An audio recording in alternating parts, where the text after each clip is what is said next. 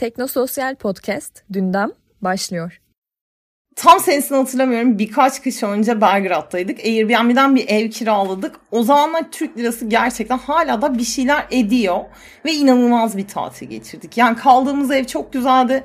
Eşek gibi içtik ve domuz yedik. Hatta o kadar çok yedik ki en sonunda havalimanına gideceğimiz zaman bir baktık ki taksi paramız kalmamış. Böyle uçağın kalkmasının sadece 2 saat falan var. Hep birlikte valizler açık evin ortasında oturmaya devam ediyoruz. Orhan sen kullanıyor musun Airbnb? Öncelikle Allah arttırsın. Biz de imkanlarımız dahilinde kullanmaya çalışıyoruz. Ben ama e, açıkçası Türkiye'de yani denedim ama yurt dışında hani kaldığım Airbnb'ler daha böyle fiyat performans olarak daha yüksekti bence. Biraz daha otantik bir deneyim sunuyordu gibi geliyor bana. Ya ben biraz açık konuşmak gerekirse Türkiye'deki Airbnb evlerinin yorumunu ön yargılı buluyorum. Çünkü benim güzel deneyimlerim de oldu. Çok hoş evlerde işte çok güzel tasarlanmış ya da yeri çok güzel olan evlerde kaldım. Türkiye'de de Airbnb'de. Ama bunu zaten bölümümüzün ilerleyen dakikalarında belki de daha da detaylı konuşuruz.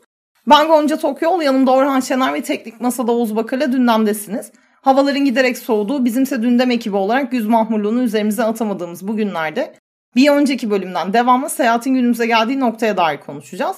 Odamızda ise Airbnb var. Geçen bölümde teknolojik ilerleme üzerinden seyahat dediğimiz kavramın nasıl bir dönüşüm geçirdiğini konuşmuştuk. Bu bölümde ise birçoğumuzun hayatında olan bir teknolojinin modern seyahat algımızda nereye oturduğundan bahsedeceğiz. Sorularımız şunlar. Airbnb ev midir, otel midir? Ev nedir, otel nedir? Airbnb hayatımıza ne zaman ve nasıl girdi? Nasıl bu kadar popüler oldu? Hayatımıza giren tek şey Airbnb'de değil. Teknoloji ve komün yaşamı nasıl paylaşım ekonomisiyle birleşti? Koronavirüs salgını Airbnb'yi nasıl etkiledi? Şirket gelecekten neler bekliyor? Seyahat alışkanlıklarımız değişecek mi? Sorularımız çok fazla. Bu ev nedir sorusunu da sor, e, sen açıkçası almak istemiyordun ama ben önemli olduğunu düşünüyorum. Önemli çünkü Airbnb dediğimizde aslında iki kavramdan bahsediyoruz. Ev ve otel. Yani sen bunun otele hiç benzemediğini iddia ediyorsun ama bir rezervasyon alındığı için son tarihte baktığımızda otel ve evin karışımı olduğunu söyleyebiliriz. Bu sebepten Airbnb'den bahsetmek istiyorsak öncelikle otel nedir? Bunu konuşmamız gerekiyor. Otel sanayi devrimine ait bir kavram. Yani modern çağlarda karşımıza çıkıyor. Çünkü doğrudan demir yoluyla ilgili. 19. yüzyılda demir yolunun gelişimiyle birlikte bizim ulaşımımızda bir şey değişiyor. Bu değişiklik de otelin öncülü olan handan temel farkını oluşturuyor. Çünkü han dediğimiz şey ne? Siz bir yerden bir yere atla, at arabasıyla gidiyorsunuz.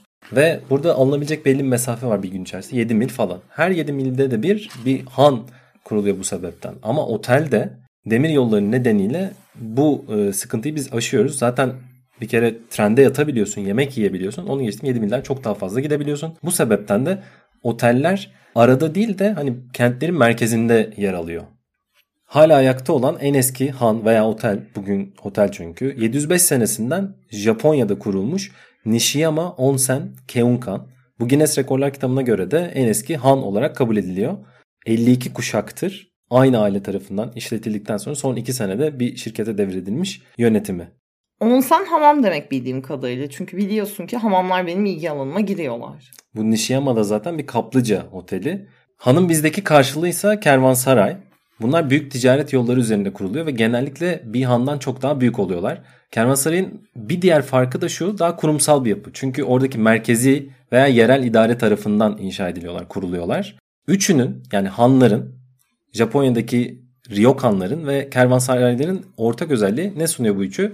Konaklama, yemek ve atlara bakım. Bir diğer ortak noktası da şu. Bunların var olabilmesi için şu üç şey lazım. Yolcu, yol ve barış. Zaten bunlar ilk örnekleri Roma'da görüyoruz. Bildiğimiz anlamda büyümesi ise Britanya İmparatorluğu'nda oluyor. Birisi Pax Romana, öbürü de Pax Britannica dediğimiz işte o büyük uzun geniş alanlardaki barış dönemleri. Özellikle Britanya'da şimdi bugün bildiğimiz pubların e, bir kısmı eskiden han ama bunların artık konaklama kısmı yok. Günümüzde pub olarak devam ediyorlar. Inn yani bildiğimiz isim olarak. Bunların bazıları hala hayatta mesela Londra'da The George Inn var ki buraya gitmiştim ben. Popüler kültürde ise aklıma iki han geliyor. Birisi sıçrayan Medilli Hanı. Bunu ne zaman söylesem sen boş boş bakıyorsun suratıma. Ama Yüzükler Efendisi'ni okuyan seven herkes geçtiğimiz bölümde de bahsetmiştik. Birinci kitapta kaldıkları yol gezerle işte karşılaştıkları han sıçrayan Midilli Hanı. Bir diğeri de Spirited Away'den bildiğimiz Yubaba'nın termal oteli. Tabii ki termal otel değil orası bir kaplıca ve işte orman ruhları kamilere e, hizmet veriyor. Bu da bilmiyorum ne kadar senin için bir şey ifade etti ama herhalde filmi izlemişsindir. Ya bu bir gözümün önüne geliyor mesela. Tombik şeyler suların içinde dönüyor böyle buharlar var bilmem ne falan sıcak bir şekilde hissediyorum. Ama ya sıçrayan midilli mi aman tanrım en sevdiğim pap hadi gidelim falan. ya geçen bölümde de konuşmuştuk. Gerçekten Yüzüklerin Efendisi diyarına dair hiçbir şey bilmiyorum. Ve bana yani ne ilgi çekici ne komik ne enteresan gelmiyorlar. Çok Şir- özür dilerim. Şirke düşmeden bence burada bırakalım. Beni destekleyenler var. Şu anda isim verip onları da hedef haline getirmek istemiyorum. Ama destek mesajları aldım. Yani Mesajları... Yüzüklerin Efendisi konusunda haklısın Goncacığım dendi bana. Star Wars bir balondur. Yazıldı. Evet, Yazıldı. Artık bir linç gelir herhalde. Leşleri sonra kaldırırsın hancı. Evvela bana kımız, arkadaşıma da kuzu budu getir. Sanayi devrimiyle birlikte hanların yerini otellerin almaya başladığını söylemiştik. İngiltere Exeter'de Royal Clarence Hotel 1770'lerde hizmete giriyor. ABD'de ise Boston'da Tremont Hotel 1809'da hizmet vermeye başlıyor. Kapitalizm ilerledikçe oteller de büyüyor haliyle. 20. yüzyılla birlikte ise bütün büyük otel zincirleriyle artık karşılaşıyoruz. Şimdi gene popüler kültürden bazı otel isimleri verebilirim burada. Büyük Budapeşte Oteli. İkimizin de çok sevdiği bir film. Shining'deki Stanley Hotel. E, Türkiye'de tabi Zebercet'in Manisa'daki Anayurt Oteli. Evde tek başına iki filminde The Plaza'da geçiyordu ki Donald Trump'ın bu. Kendisi de orada oynuyor biliyorsunuz. Ve tabii ki müthiş üçleme ki beşleme olacak yakında John Wick serisinden The Continental. Bunun şöyle bir özelliği var. Continental içerisinde bir nevi özel bölge gibi kendi kanunları olan bir yer. İşte mesela içinde bir sürü suikastçı kalmasına rağmen orada işte adam öldürmek yasak falan. 1980'lerde ise hayatımıza yeni bir otel konsepti giriyor. Butik. Bu niye var? İnsanlar sadece bir konaklama değil tecrübe arıyorlar. Bu da standart otel konseptinde çok mümkün olan bir şey değil. İnsanlar hikayesi olan, daha küçük ama böyle otantik butik otellerde kalmaya yöneliyorlar. Bu aynı zamanda Airbnb'nin de hikayesini biraz barındırıyor aslında yani başlangıçta çok da barındırmıyor. Çünkü en başına döndüğümüzde 2007 senesine gidiyoruz ve Joe Gabbia ile Brian Chesky San Francisco'da dairelerinin kirasını ödeyemiyorlar. Bu ikisi aslında bir tasarım okulundan sınıf arkadaşları. O dönemde neyi fark ediyorlar? Diyorlar ki aa kente bir tasarım festivali gelecek, bir konferans var.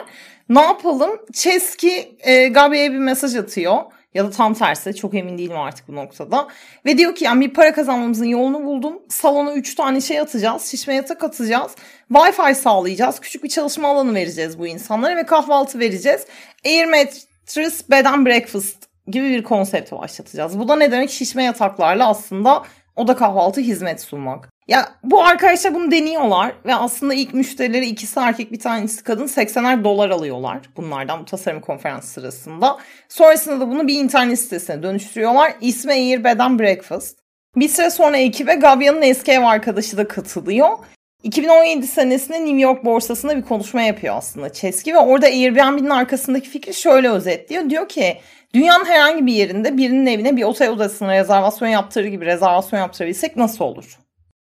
Şimdi burada hani bu soru soru önemli çünkü Airbnb'nin temel mantığını da anlatıyor.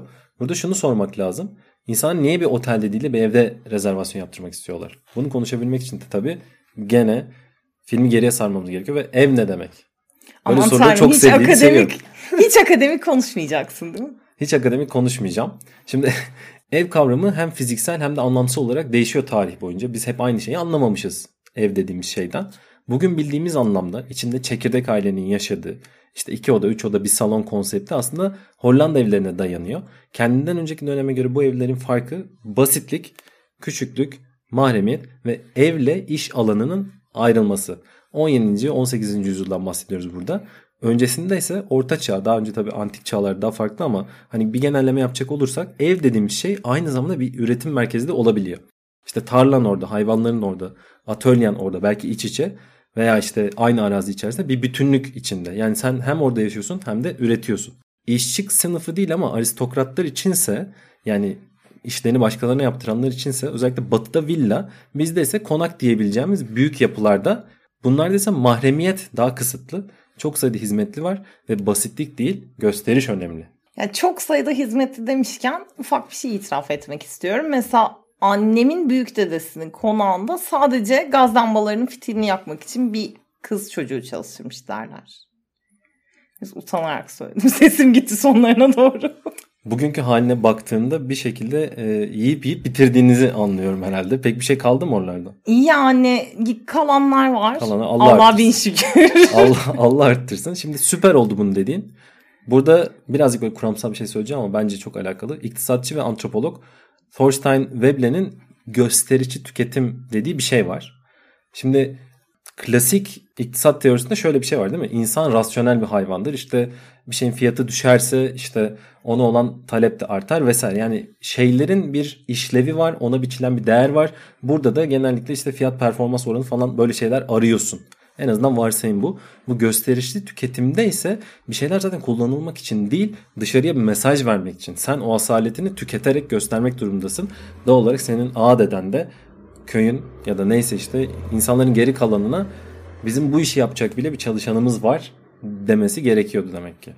Varmış demek. Varmış bir lazım varmış. Şimdi kapitalizmle birlikte ve kentleşmeyle birlikte bazı şeyler değişiyor. Yani bu e- ev dediğimiz şeyin değişmesinin sebebi insanların kentlere taşınması ve büyük aileler değil de işte daha artık çekirdek ailenin oluşması. Küçük evlerde yaşıyorlar artık daha basit evlerde daha işlevsel evlerde kalmaya başlıyorlar. Kapitalizmin erken dönemlerinde kentleşme muazzam bir hızla artıyor ve kentler zaten bu e, kırsaldan gelen eskiden çiftçi olan kitleyi kaldıramamaya başlıyor.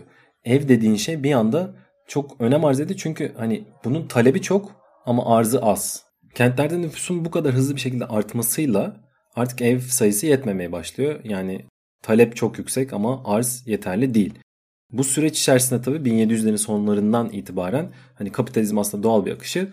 Ev dediğim şey metalaşıyor. Yani fazla evi olandan sen evi kiralıyorsun. Kendi evine sahip olmak da önemli bir şey haline geliyor.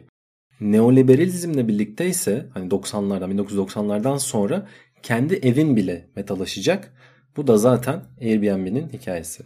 Evet yani Airbnb'de bu fikirle ortaya çıkıyor. Aslında salonuna böyle şişme yataklar atıyorsun ve bunu insanlara pazarlıyorsun.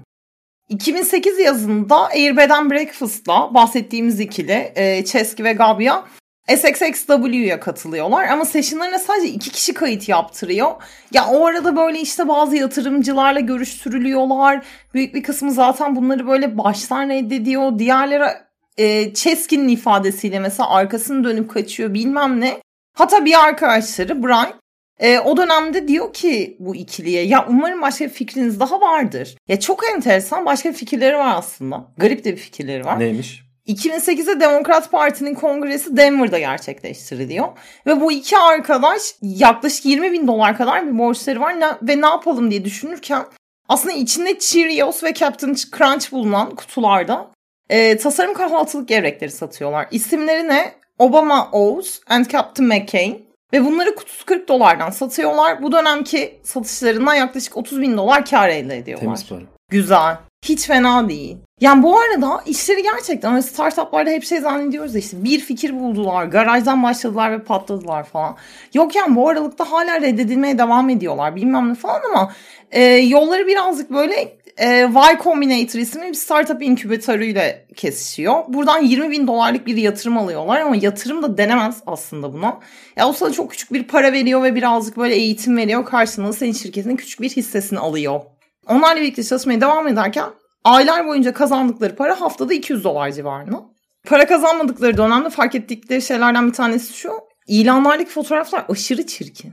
Ya gidip kalmazsın o evde. Airbnb'de de mesela şimdi hala arama yaparken bazı evler vardır mesela. Neredeyse böyle beni kiralama diye çekilmiş fotoğraflar. Banyo pis bir kere ya. İlan fotoğrafına banyo pis koyar mısın? Koyma onu artık falan. Neyse bu o zaman daha da yaygın. E zaten müşterileri de az ne yapıyorlar? Gidiyorlar ve New York'ta kapı kapı gezip ilan sahiplerinin evinde kalıyorlar. Hatta bunlara yorum yazıyorlar ve hepsine fotoğraf çekiyorlar. Bunun Netflix'te kısa bir belgeselimsisi var. 10 bölümlük Stay Here.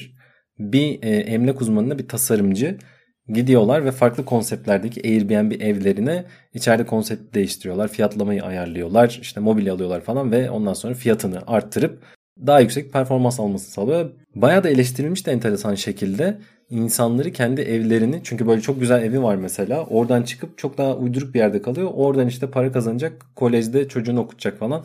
Hani bunun bu şekilde övülmesi Yani Bitti. seksist bir yorum yapmam gerekirse biraz görlü bir tercih Stay Here. Ben de izledim. Güzel Ama senin bence. izlemiş olmanı Ben şaşırdım. Yalan beğendim. söylemeyeceğim. Neyse. Ee, o zaman devam ediyorum Airbnb'den. Yatırımcılar tarafından reddediliyorlar. Aşırı reddediliyorlar yani. Böyle az buz reddedilmiyorlar. Ama o dönemde enteresan bir şey oluyor.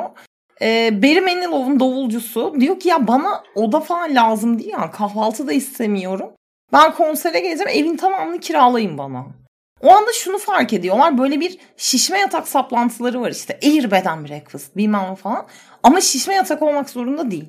Ve bir de şunu söylüyorlar. Breakfast vereceğiz. Breakfast olmak için ne olması gerekiyor? En az bir ev sahibinin evde seninle birlikte kalması gerekiyor ki sabah sana kahvaltı hazırlasın. Bir noktadan sonra şunu fark ediyorlar ki orijinaldeki iş şemaları aslında büyümelerinin önünde bir engel. Buradan kullanıcı feedbackleriyle birlikte bu sistemi değiştiriyorlar. Mart 2009'da da zaten sonunda isimlerini basitleştiriyorlar. Airbnb Breakfast olmak yerine Airbnb adını alıyorlar. Bu arada Nisan 2009'da ilk büyük yatırımları geliyor ve 600 bin dolar. 2010'da aldıkları yatırım 7.2 milyon dolar. 2011'e ulaştığımızda ise artık Airbnb 89 ülkede ve rezervasyon sayısına 1 milyon geceye ulaşıyor. Aynı yıl toplamda 112 milyon dolarlık bir yatırım alıyorlar ve piyasa değerleri 1 milyar doların üzerine çıkıyor. Bu da Airbnb Silicon Vadisi'nin unicornlarından biri haline getiriyor. Bu arada 2011'de yatırımcılarından biri de oyuncu Ashton Kutcher. Ashton Kutcher demişken o zaman süper bir sıçrama yapın ve platform kapitalizm nedir ondan bahsedelim. Çünkü diğer türlü Airbnb ile ilgili söylediğim bu şeyler biraz havada kalıyor. Bunları bir yere oturtmak lazım. Nedir bu platform kapitalizm dediğimiz şey? Kapitalizmin son e, 20-30 yılda geçirdiği iki büyük kriz var. Biri 2000 yılındaki dot-com krizi. İşte internetin ilk döneminde, webin ilk döneminde daha doğrusu sonunda işte .com olan her şeye hisselerine çok fazla para yatırılması, o bal- balonun da en sonunda patlaması. Ama bunun sonucunda 2004-5 gibi Web 2.0 dediğimiz yeni nesil web ortaya çıkıyor. İşte kullanıcıların ürettiği içerikler vesaire, Facebook vesaire hepsi bunun ürünü zaten. Yani o krizin sonunda yeni bir döneme geçiyoruz. 2008-9'daki mortgage krizi, finansal kriz ise emlak piyasasının çökmesi, daha sonra da işte bunun fi- finans piyasalarına yansıması birçok bankanın çökmesiyle sonuçlanıyor. Bunun bize verdiği şeyse yani krizin sonrasında Web 2 gibi kazandığımız şeyse platform kapitalizmi. Nedir bu platform kapitalizmi? Neoliberalizmde kişisel olan dahil her şeyin metalaşmasından bahsedebiliriz. Bunu biz platform kapitalizminde şu şekilde görüyoruz. İki örnek verilebilir. İlki Uber. Burada kendisine platform diyor ama son tahlilde bir şirket birçok aracı yöneten bir şirket ama hiçbirine sahip değil bu araçların. Bu araçların bakım masrafını, işte satın almasını vesaire hepsini şoförlerine, sürücülerine yüklüyor ve sürücüler üzerinden kar kazanıyor. Airbnb de benzer şekilde bir konaklama şirketi ama kendine ait hiç, hiçbir evi yok. İnsanların kendi evlerini, kendileri masraf yaparak kiralamalarını sağlıyor ve buradan kendisi komisyon oluyor. Böylece kendi aracında metalaşıyor, kendi evinde metalaşmış oluyor. TLC'de Emlak Savaşları diye bir program vardı. Hiç denk geldin mi? Tabii Böyle- ki ben TLC'nin gerçekten köpeğiyim ama en sevdiğim program Ağır Yaşamlar. Doktor, no Doktor Nozar Doktor Navzar Adan'ı ben de çok lütfen seviyorum. kızdırmayın yani. Yani onun o altın stetoskopu çok önemli. Bu e, emlak savaşlarında ise biliyorsun hani görmeden bir eve teklif vermeleri lazım. E, içinde artık ne çıkarsa nasip. O evler nereden gelmiş? İşte bu 2009 mortgage krizinde mortgage'ları ödenemediği için ortada kalan evler bunlar. Daha sonra banka bu şekilde elden çıkarıyor. İşte sen görmeden buna teklif vererek blind bitlerle. O bunun hikayesi. İşte bunun sonrasındaki dönemde Airbnb ne yapıyor? İnsanlara şunu sunuyor. Kardeşim senin de evin var. Zaten piyasa kötü. Bir odasını kirala. Metalaştırmadan bahsettiğim şey bu. Senin söylediğin kısımda işler iyi gitti. Büyüdüler falan. Ama birçok sorun da var. Yani mesela e, Uber'in nasıl ki işte sürücüleri sigorta yapmıyor, düzgün regülasyon yok falan diye suçlanıyor.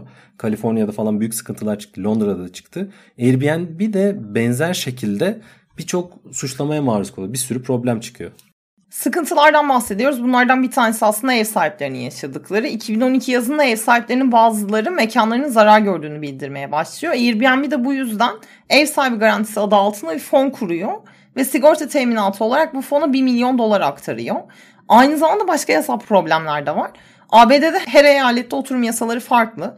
Bazı eyaletlerde insanlar kiracı oldukları evi Airbnb üzerinden başkalarına kiraladıkları için evlerinden çıkartılıyorlar. Bazı yerlerde kent yönetimleri Airbnb'ye karşı çıkmaya başlıyor. New York mesela 2014'te Airbnb'yi yasaklamakla tehdit ediyor.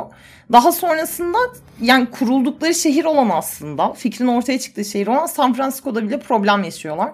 Ki orada yani böyle startuplara çok daha toleranslı bir ortamdır diyebiliriz San Francisco. Ama Airbnb'den ev kiralanmasını sınırlandırmaya amaçlayan bir yasa tasarısı var. Bu vatandaş girişimiyle ortaya atılıyor. Airbnb bununla mücadele etmek için 8 milyon dolardan fazla para harcıyor. Bu arada bazı çözümler de üretiyorlar. Ne diyorlar? Mesela bazı şehirlerde konaklama vergisi adı altında bir para topluyorlar ve bunu yerel fonlara aktarıyorlar. Aynı zamanda bazı şehirlere de ellerindeki verinin bir kısmını paylaşmayı vaat ediyorlar. Airbnb burada platform kapitalizmin çok iyi bir örneği aslında. Çünkü platform kapitalizminde platformun vaadi ne? Ben sadece bir pazarım. Benim üzerimde işte sen hizmetin ürününü sunarsın. Karşı tarafta öder. Ben de komisyonumu alır çekilirim. Böyle yapınca da regülasyondan kaçmış oluyor. Hem vergiden hem regülasyondan. Mesela Airbnb özelinde şimdi sen bir otel açacaksan onun için izin alman gerekir. İşte e, oradaki muhit ona göre seçilir. Bazı şeyleri dikkat etmen gerekir. İşte ne bileyim güvenlik, yangın, elektrik, su vesaire. Airbnb olduğunda bunların neredeyse hiçbiri yok başta. Özellikle dayatılmazsa. Onu da geçtim. Konaklayacak kişi olarak aslında avantajlı. Fiyat performans oranı görece yüksek. E sen de ev sahibi olarak ekstra bir gelir elde ediyorsun ama komşuların ve mahalle için kötü. Aslında bu problemi 2016'da Demokrat Senatör Elizabeth Warren da dile getiriyor. Warren'ın ismini ABD başkanlık seçimlerinden hatırlıyoruz. E, Warren'dan önce de birazcık tartışılan ama aslında onunla birlikte gündeme gelen bu barınma problemi meselesi hala da aslında konuşulan bir konu. Kısa süreli kiralama sistemlerinin yerel emlak piyasası üzerine yaptığı etki Airbnb etkisi adı veriliyor. ABD'li bir think tank var Economic Policy Institute. Onların yaptığı araştırmadan şöyle bir sonuç çıkıyor. Airbnb dünyanın dört bir yanındaki şehirlere girip genişliyor ve bunun beraberinde getirdiği büyük ekonomik fayda ve bedel potansiyelleri var. Ama kiracılara ve yerel yönetimlere getirdiği maliyetler gezginleri de mülk sahiplerine sağladığı imkanların daha üstünde. Ya aslında o kadar da evet biz hep şey diye düşünüyoruz. Yani bir şehre gidiyorsun Airbnb'den ev kiralama imkanları çok gelişkin. Bu ne demek? Turistik olarak demek ki aktif bir şehirdeyiz. E ama yereldeki aslında orada yaşayan insanlara ne yapıyorsun? Bu noktada da Airbnb etkisi gentrification'la yani soylulaştırmayla çok benzeştiriliyor. Burada da sanırım bir turistification falan gibi bir kavram da var hatta.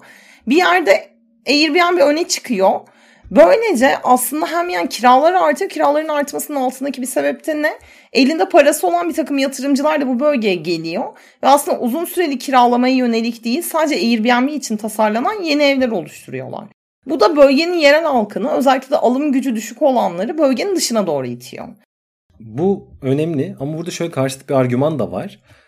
Airbnb sayesinde turistlerin sadece turistik otel bölgelerinde yoğunlaşmayıp şehrin farklı yerlerine dağılması bu sebeple de oralarda ekonominin canlanması aynı zamanda işte turistlerin biraz daha e, anlamlı bir tecrübe yaşaması e, yani bir anlamda konaklamanın konaklama endüstrisinin tabana yayılması şeklinde de bir pozitif yorum var. Bu yayılma meselesi özellikle kırsaldaki evleri düşündüğümüzde Airbnb'den pandemi döneminde kırsalda kiralanan evlerle daha da önem kazandı. Bunu istersen bir sonraki bölümde konuşalım.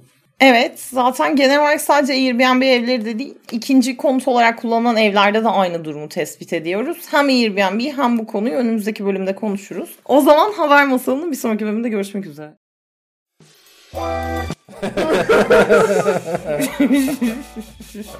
Saatleri ayarlama enstitüsü. Hadi sessizlik. Tamam mı? Okay. Bence kalırız şu anda. Guinness Rekorlar kitabına göre de zaten en eski han olarak kabul ediliyor. İsmi niye yok burada lan? ya yazmadım çünkü senin notunda o. Bir anda nasıl yazayım? Diki diki diki diki diki diki Nerede benim şey. şeyim defterim? O nasıl oluyor ya? Nasıl nasıl oluyor ya?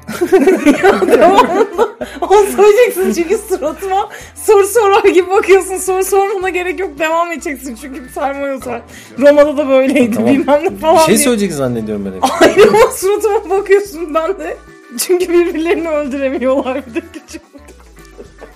Ne ya? Çok özür dilerim John Wick'le ilgili kendimi kısık. yani- Ne güzel hikaye ya John Wick hikayesi. Buradan John Wick'ten buraya kadar böyle geldim. ya. Orada özel bölgeler varmış. Değil ise hani içinde çeyrek Çeyrek değil çekirdekti.